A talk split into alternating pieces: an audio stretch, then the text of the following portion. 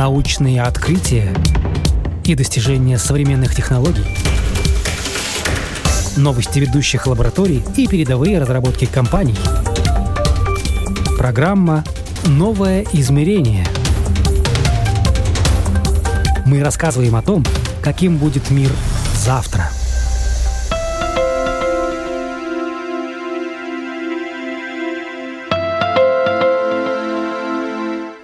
меняется, и во многом меняют его технологии. Берут на себя рутинные задачи, контролируют, анализируют, развлекают, в чем-то замещают человека, а в чем-то его дополняют – Зависит все от самих технологий и от того, как их использовать. С вами я, Яна Ермакова, это программа «Новое измерение», и сегодня мои собеседники поделятся своими историями и наблюдениями. Какие технологии им показались интересными, какие приборы и устройства изменили их жизнь, помогли в работе, сэкономили время и добавили красок в серые будни. В последнее время много говорят о том, что нужно думать о сохранении ресурсов, не следить на планете и вторично использовать все, чему можно дать вторую жизнь. Говорят об этом много, а вот делают по-прежнему столько, сколько могут и на что хватает сил. На передовой экологичного образа жизни Маргарита, блогер и экоактивист. Сейчас она развивает несколько интересных инициатив в Португалии и по всему миру популяризирует идеи бережного отношения к окружающей среде. О каких идеях говорит, тем же идеям следует и сама. Какие вокруг себя ты видишь такие интересные проекты? Вот что люди так а, придумали и что хорошо работают. У меня, например, дома есть новый гаджет, электрический компостер, в который можно засунуть все свои пищевые отходы, а также бумагу. И, ну, какие-то там объедки, там что-то старое, какую-то маленькую картонку, там чайные пакетики, такая вся история. Нажимаешь кнопку, за 4 часа превращается все в компост. Он все высушивает, он как такой большой высушивательный миксер. И эм, очень-очень классная история. За 4 часа есть компост, который можно ну, либо выкинуть на улицу, либо использовать в каких-то даже своих домашних цветах или там в саду, например. Мне кажется, что очень интересная история, потому что, ну вот как раз-таки проблема пищевых отходов тоже очень-очень большая, потому что когда мы выкидываем пищевые отходы вместе там с пластиком, с бумагой, то больше газа, э, метана вырабатывается, и эта еда не может компостироваться вместе с пластиком. А, то есть нужно обязательно разделять, нужно обязательно компостировать органику и не выкидывать ее с пластиком и, и с бумагой, потому что эта проблема увеличивает очень очень намного. И вот такой вот гаджет, да, он не для всех, он не дешевый, это, естественно, какой-то там следующий level для людей в их каком-то там eco-friendly истории. Но это как посудомоечная машина будущего, мне кажется. Если ты хочешь какой-то такой комфорт, хочешь показать, что ты заботишься, есть такой гаджет, который действительно решает э, проблему. И не только, не только в плане э, переработки, но еще не пахнут отходы, можно их там хранить. То есть очень интересно. И второй гаджет — это э, электрокормушка для птиц с AI-технологией, которая распознает птиц, когда они прилетают в эту кормушку, и есть апка на телефон, которая шлет тебе эти notifications, Э, какая птица к тебе прилетела, ее можно назвать, и у тебя там есть целый каталог, ко мне там прилетела синичка черная, я назвала ее Бетти, и вот очень классная история, то есть вот у меня дома этот гаджет, и я просто, когда прилетают эти птицы, это, это просто, это сразу же день у меня становится намного лучше, потому что ну вот э, ты чему-то учишься, ты э, как-то опять коннектишься на каком-то совершенно новом способе э, с животными через какие-то технологии, и это все очень-очень интересно. То есть, естественно, это, это не для всех, но это вот такие какие-то какие-то топ интересности, которые вот меня, честно, очень захватывают. Но я не говорю, что это, это решение наших проблем, потому что, естественно, а, есть так, э, такая вещь, как технологические отбросы. То есть если мы сделали такие технологии за короткое время, знаем ли мы, что они будут работать, и что они не сломаются, и что не будет еще больше мусора от всего этого. То есть это все неизвестно. Но я аккуратненько вот такие вот вещи, такие вот проекты сама исследую, и пока что мне нравится. Я могу сказать, что это все работает, это, это интересно, и я бы э, была бы, было бы интересно еще больше увидеть таких технологий, таких проектов. Это уже не гаджет и не приспособление, но Маргарита рассказала еще об одной идее, которую при желании можно повторить и в Латвии. Суть инициативы в том, что в Лиссабоне предприимчивые экоактивисты нашли решение для проблемы кофейных отходов, которых всегда много в доме или в офисе, где есть кофемашина. Ой, это просто, это мой любимый проект. Вот здесь вот в Португалии, на самом деле, эта тема э, была сделана несколько раз, и, в принципе, это в каждой стране это есть, и в Латвии тоже можно сделать. Это существующая бизнес-модель, которая очень-очень хорошо работает. То есть принцип такой. А, существует э, ферма выращивания грибов. Это могут быть совершенно любые грибы. Здесь на этой ферме это, боже, как они называются, устричные, устричные грибы или шитаки, ну, короче, такой, не наши, не боровички, да. Эти грибы можно выращивать на всем, но они выращивают на кофейных отбросах. Они собирают их с разных кофеин в Лиссабоне, они привозят это все на свою ферму, и там э, смешивают это с сеном, которое тоже осталось от э, каких-то там объедков животных, с фермы они собирают, и они выращивают в этом грибы. То есть получается то, что на какую-то вот там вот основу они не тратят совершенно никак, ни, никаких денег, продают эти грибы там в рестораны, на фермы и имеют способ э, дороже за это брать, потому что у бренда есть такой интересный фокус и такая история, то, что они помогают, а, помогают, помогают людям, помогают ресторанам. И на самом деле, особенно в Португалии, здесь пьют больше кофе, чем, по-моему, в Италии даже, не буду врать, но очень много, естественно, во всех этих а, таких эм, Mediterranean странах э, очень, очень много пьют кофе. Это действительно большая проблема. То, что э, его опять-таки выбрасывают с обычным мусором, и то, что я говорила, э, нужно сортировать. И кофе это очень хороший, очень хороший, хорошее удобрение, и они нашли, как его использовать. И действительно существуют, если, если в интернете вот посмотреть, существуют реальные бизнес-планы, как основать вот такую вот э, грибную ферму на конкретно кофейных от, отбросах. То есть мне кажется, в Латвии такая тема зашла бы вообще только так. Если кто-то что-то похожее в Латвии уже делает, обязательно напишите нам в редакцию. Договоримся об интервью, будет очень интересно о вас рассказать. Приятно, что хорошие инициативы сейчас получают огромную поддержку. Журналист, сооснователь портала возможностей для молодых профессионалов Альфа-Гамма Артур Гапак рассказал о хорошей практике, которая сложилась в Амстердаме, где муниципалитет всячески поддерживает экологические начинания. Крупная вот э, площадка, с которой мы взаимодействуем взаимодействуем, называется Postcode Lottery, э, или по-голландски Postcode Lottery.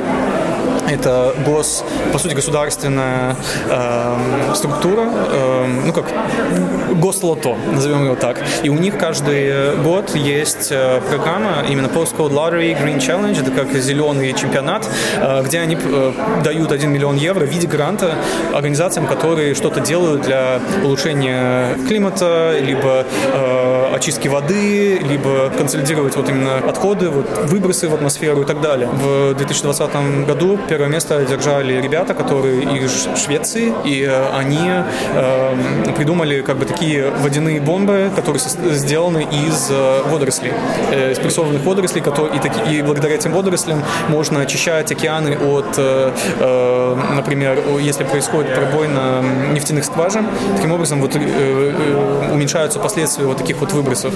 И вот э, называется как LG Factory. Они взяли первое место, выиграли грант полмиллиона евро. И вот таких возможностей вот очень, ну, как бы, все больше и больше. И вот мы помогаем вот этому голландцам вот из Postcode Lottery найти вот такие вот команды. Об экологии сейчас и правда думают много, на самых разных уровнях. Например, IT-специалист Дмитрий Безребрый видит много инициатив также в корпоративном секторе.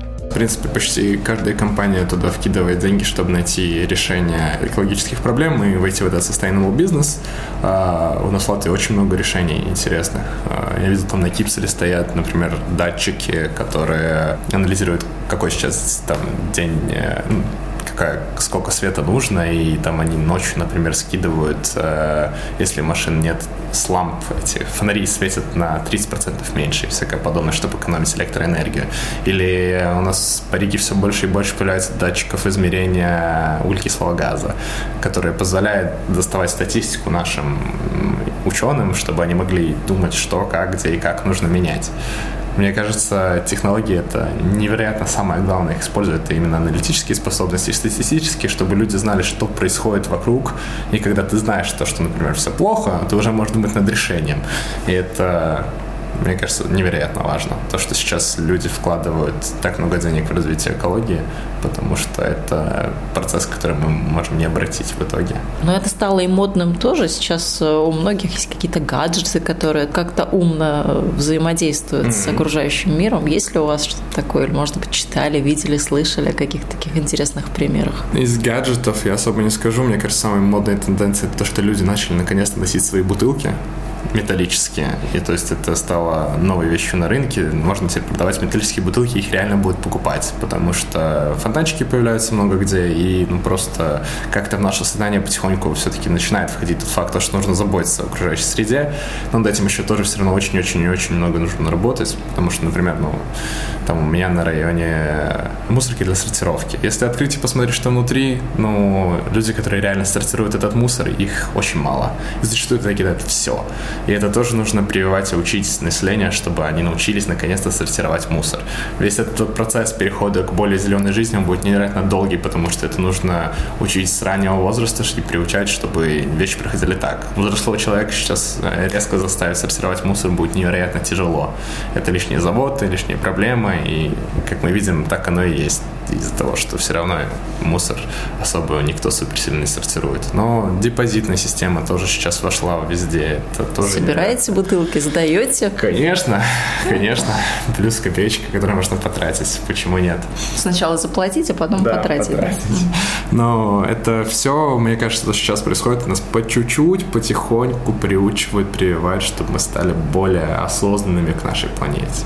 И это важно. Все-таки больше интереса вызывают у нас те решения, которые связаны с какими-то технологиями, наверное. То есть, ну, бутылки сортировать, собирать, да. сдавать, ну, это, конечно, круто, здорово, но вот поиграть с каким-то гаджетом, который, не знаю, сам насыпет котику еду или э, какая-то колонка, которая с котиком будет разговаривать, пока тебя нет дома, или еще какие-то там супертехнологии, автополив или что-то такое. Ну, я никогда особо таким не занимался, мне это не было особо никогда интересно. То есть, например, у меня даже никогда не было умных часов. Я не знаю, я как-то спокойно без этого живу.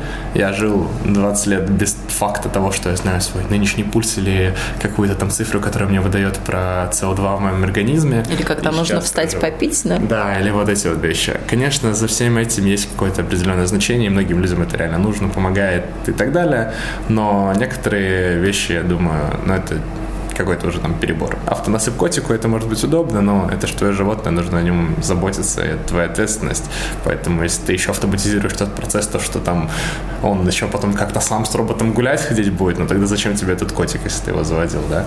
Единственное, это может и вправду то, что вы упомянули в плане там автополивов и всего подобного, это супер удобно. Я думаю, особенно если ты там рабочий человек и так далее, ты уходишь с утра, и если там, я не знаю, спешишь, забыл что-то и так далее, у тебя кнопка, хоп, полил цветы. Те же фермеры, хорошо. кстати, вот смотрите, там какие плантации да. огромные. Там Пойди с лейкой все ты обойди, но никогда mm-hmm. в жизни. Да, или там эти комбайны, которые на автопилоте ездят, собирают все это. Ну, это супер удобно в плане такой agriculture сферы, я думаю, это очень сильно помогает. Но именно такие супер навороченные гаджеты в реальной жизни, кроме там, смартфона, я особо ничего не использую. Очки скоро будут. Я думаю, вот это тоже будет невероятно круто. Когда у тебя внутри очков будет какой-нибудь интерфейс, то что, не знаю, ты можешь сидеть и, и дополнительная реальность. Поэтому, да, Интересно. Как давно уже об этом говорят? Неужели до сих пор не довели до ума такие технологии? Ну нет, уже существует очень много. Есть исследований и примеров в интернете прототипов. А, но просто это еще не настолько общедоступно, потому что это все-таки ну, невероятно микро должна быть вещь, чтобы они еще выглядели нормально, а не как большие очки виртуальной реальности, да, чтобы с ним можно было ходить. Это просто нужно уместить в очень маленькое пространство, чтобы все работало, эти линзы сделать. Там невероятный еще труд. Но сейчас я видел там недавно вот тот же чат GPT встроили в очки, и там он умеет э, переводить речь, э, пишет ее как промпт в этот искусственный интеллект, и он тебе выдает запрос. ответ. Да, и все.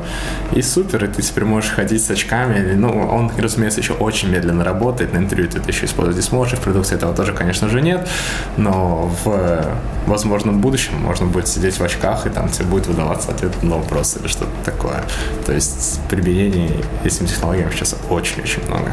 Еще один мой собеседник тоже следит за новинками в сфере виртуальной реальности и тоже считает, что за такой технологией будущее. Сейчас технологии продвинулись достаточно игр, и виртуальная реальность уже заменяет э, на самом деле реальность, потому что вы можете там, начиная от э, спорта, киберспорта всяких, э, заниматься, кончая обучением языков. То есть обучение просмотра фильмов в VR-очках, все что угодно. Вы можете с одним гаджетом. Сейчас очень хорошие э, очки. Это вот меты, которые Facebook принадлежит Oculus 2, Oculus 2 Pro, вот они называются. И, собственно, вот эти вот очки уже хорошо продвинулись. Они довольно бюджетные. И советую, если кто-то хочет уйти в виртуальную реальность, э, пожалуйста. А Мне что, нравится. Что вы там делаете? Вы играете или вы чем-то полезным занимаетесь? Там, изучаете те же языки, может, путешествуете? Я уж не знаю, что там сейчас можно делать в виртуальной реальности. Да, вы хорошо подметили, можно путешествовать по миру уже, вот, э, в виртуальной реальности, то есть находясь там по странам, то есть э, разные есть как программы, есть э, игры, то есть есть теннис, шахматы, пинг-понг, э, борьба, бег, э, э, как я повторил, обучение языков, и кончая всеми остальными играми, которые раньше мы играли настольно за компьютером, а сейчас это уже переходит в виртуальную реальность, в которой человек может погрузиться. Сейчас уже все есть там, то есть это не 5 лет, не 7 лет, когда это только развивалось, это уже хорошо развилось, и графика хорошая. То есть чем вы увлекались, э, увлекаетесь в реальности, вы можете получить это в виртуальной реальности. Вам не надо э, ходить, э, играть в какие-то сейчас лазер джеты эти все э, и всякие э, многие другие игры.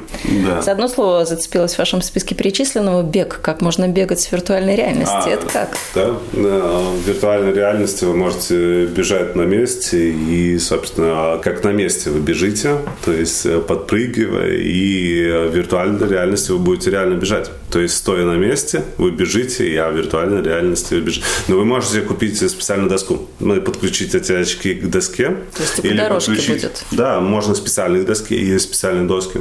Как в любой виртуальной реальности вы можете выполнять это полностью без всего приспособления, просто с очками и с палочками, которые в двух руках идут, джойстиками, которые называемые. Или вы можете покупать еще дополнительное оборудование, которое будет подключаться именно к виртуальным очкам. Это беговые дорожки, это э, включая лодок яхт. Там вы можете на яхте купить рули специально и плыть на яхте. То есть все, что угодно вы можете придумать. Сейчас просто в голове уже не соображу. Вот. Машины. То есть если вы хотите стать гонщиком, купили пульт, купили эти, у вас там звуки, ощущения.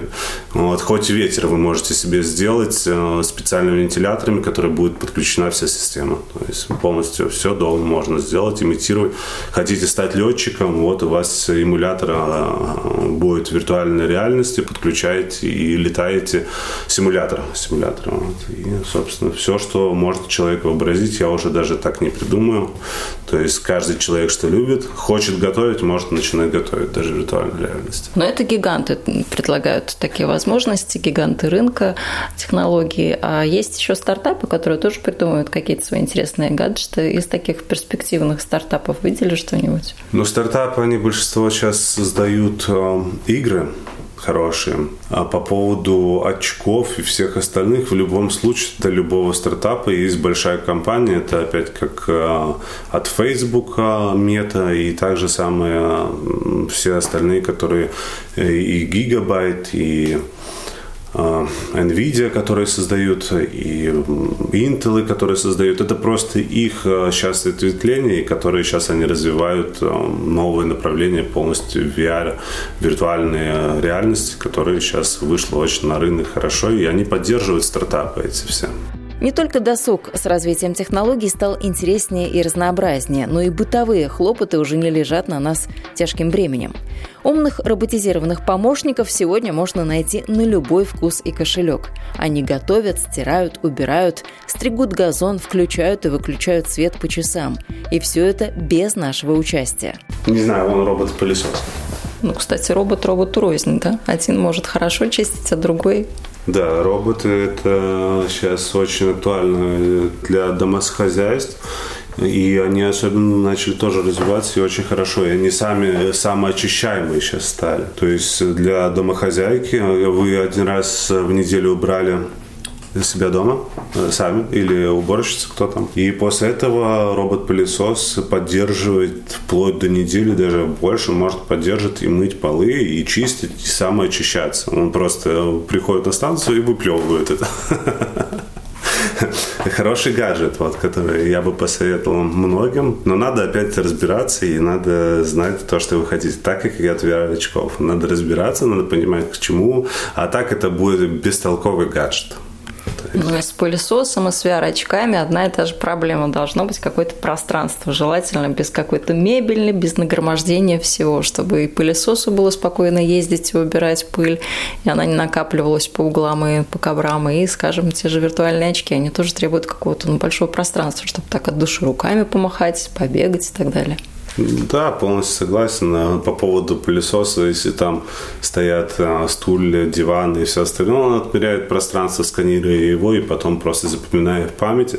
Ну, конечно, чем больше пространства, если у вас там 20 квадратных метров, это бессмысленно. Это легче тряпочку взять, и у вас не будет бегать под ногами какая-то электронная собачка. Но по поводу VR-очков, нет, я не соглашусь, что там надо пространство. Все зависит от человека. Вот он может просто надеть очки и сидеть на диване, расслабляясь вот, и даже не вставая с него. То есть все в зависимости, что он хочет. А по поводу гаджетов, сейчас и для детей гаджетов э, очень много придумано, которые можно использовать как и для обучения детей, вот, как и для контроля детей, вот, и просмотра, чтобы и развлечения. То есть сейчас все что угодно, на любой вкус любого э, потребителя все есть. Не секрет, что какие-то полезные вещи появляются благодаря взаимовлиянию сфер. Например, разрабатывались для нужд армии и обороны, медицины или космоса, а со временем все это полностью или частично нашло применение и в нашей повседневной жизни. Член правления Латвийской ассоциации космической индустрии Лев Лапкис такие примеры наблюдает регулярно. Когда начались полеты в космос, стало понятно, что необходимо, чтобы приборы были герметичны те же корпуса электронных приборов и, и, и э, были герметичны, иначе случаются технические проблемы и попадает может, Сбои, влага, ошибки. сбоя, да, влага попадает при взлете. И э, именно космическая индустрия повлияла на то, что этот процесс герметизации приборов его довели до предела. Я как э, из отрасли микроэлектроники, я знаю, как, какие строгие нормы предъявляются о том содержании газов внутри микросхемы, например. И это ну, целая индустрия, которая... Э, ну, то есть там не должно быть кислорода, э, окей, может быть очень мало кислорода, не больше 1%, и, и практически не должно быть влаги. И к чему это привело? Это, эта технология понятна, есть, есть индустриальные стандарты, как это надо делать. А, последние десятилетия а, в человека стали вживлять импланты для того, чтобы, например, человек потерял зрение, потерял слух, ему нужно в голову вживить микросхему, контакты, и потом будет какой-то внешний интерфейс. Ну, так же, как вот на вас наушники, например, только э, он будет воткнут не в джек, а куда-то в мозг. в мозг. И когда первые опыты, они были не очень удачные, потому что не герметизировали надежным способом электронные вот эти вот приборы, которые вставлялись. Когда медики это поняли, они обратились в космическую индустрию, посмотрели те стандарты, которые используются там, поняли, какую частоту металла надо применять, как надо герметизировать эти приборы, какой должен быть технический процесс, какая должна быть, э, ну, про частоту было понятно, но вот именно что просто ну, из человека в этот прибор попадали жидкости. И, соответственно, прибор оксидировался и портился, выходил из строя, а чтобы его поменять, надо было еще ну, трепанацию черепа делать. И на данный момент э, это тоже является... То есть этот стандарт из космической технологии перешел в медицину, и он там обязателен. Если ты хочешь что-то вживлять в человека, какой-то электронный прибор, и это вот мы, как видим, э, вертикальный перенос технологий из космоса вот в медицину происходит. Ну, это прям такой серьезный пример. Это не пример о том, что к нам перекочевали, не знаю, еда в тюбиках и кофе в баллончиках. Еда, может быть, наоборот сейчас перекочевала, потому что э, космонавты не кушают э, из тюбиков. Сейчас уже давно э, ну, это, используется дегидрированная еда, и, кстати, может быть, тоже это пример, что мы можем и, и на Земле это использовать, потому что они очень долго хранятся. Это получается дегидрированный. Я, кстати, не знаю, откуда стороны, или из военных перешло в космос, или в космос к военным.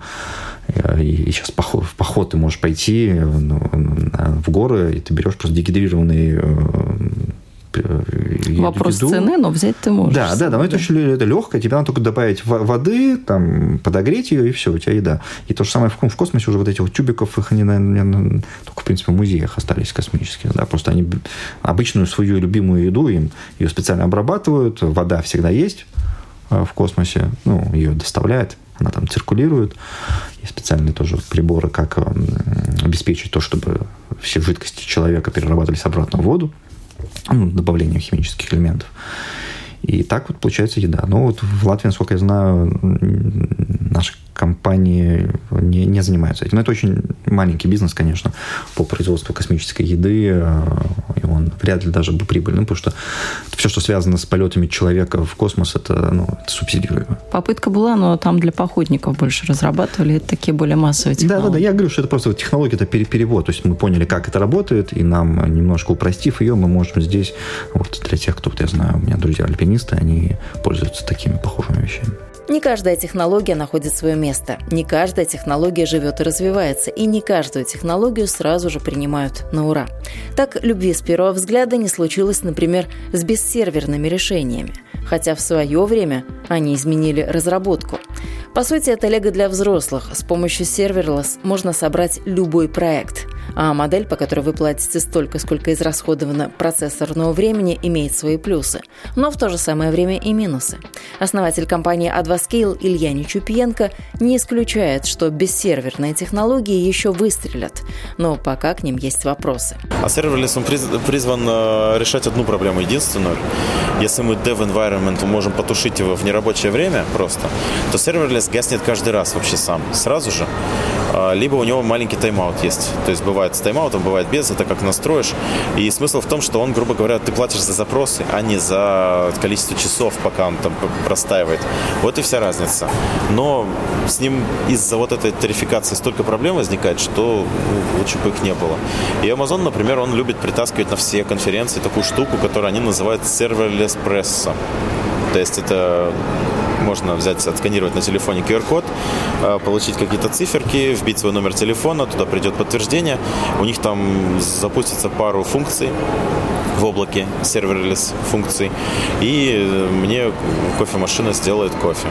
То есть это как бы круто, но но это все, скажем, просто для демонстрации работы технологии. Это красиво выглядит, но, к сожалению, serverless, он имеет вот эти вот проблемы. Поэтому очень красивый аттракцион но, к сожалению, я в нем не вижу особого пока смысла, может быть, в будущем. Прогнозы на будущее – дело неблагодарное, но все эксперты сходятся в одном. Все больше мы будем полагаться на помощников с искусственным интеллектом. Они больше знают, они быстрее и могут дать рекомендации. даже когда дело касается очень специфических вопросов, например, как в случае предпринимателя Александра Мыльникова. Мне какой-то момент э, времени нужно было использовать приложение, чтобы понять, какие цветы. Для своей работы мне нужно было просто понять, что это за цветок, что это за растение. Поэтому... Как называется, как вообще он да. Э, живет, благодаря чему, да. да, солнышко ему нужно или какая почва. Да, да, да, потому что, например, есть, ну, не каждый знает вот этот вид растения, например, а тебе оно нужно. Оно тебе нужно. И есть вот приложение, которое запросто при помощи фотографии, при помощи сканера он тебе поможет определить, что это такое, как оно растет, как с ним жить. Там, если не хватает информации, всегда можно воспользоваться YouTube, Google, всегда можно найти информацию и почитать более подробно и повысить свое знание в любой сфере, я думаю, также. Так же самое много есть э, приложений, которые там наведение, по-моему, на холодильник своего продуктов, которые у тебя там есть в холодильнике. Он тебе поможет приблизительно составить, какой рецепт ты можешь из них сделать, какое блюдо. То есть сейчас технологии очень далеко бегут, там, знаю, что э, даже существуют уже те же холодильники, которые помогают тебе э, постоянно сканировать продукты питания в том холодильнике, говорить, когда кончается срок годности, когда нужно пополнить запасы и так далее. При этом еще он может тебе сгенерировать, что тебе приготовить из тех или иных продуктов. То есть облегчает нам жизнь. И ими тоже всегда можно воспользоваться. То, что технологии упрощают нам жизнь, это похвально, но каждое такое решение требует времени, чтобы с ним подружиться, понять, как оно работает и каких навыков от нас требует. И закономерность здесь очень простая. Чем большим количеством технологий мы пользуемся, тем больше шансов, что мы быстрее разберемся с чем-то новым. Вы слушали программу «Новое измерение». На этом я, Яна Ермакова, с вами на сегодня прощаюсь. Всего доброго и до новых встреч в эфире.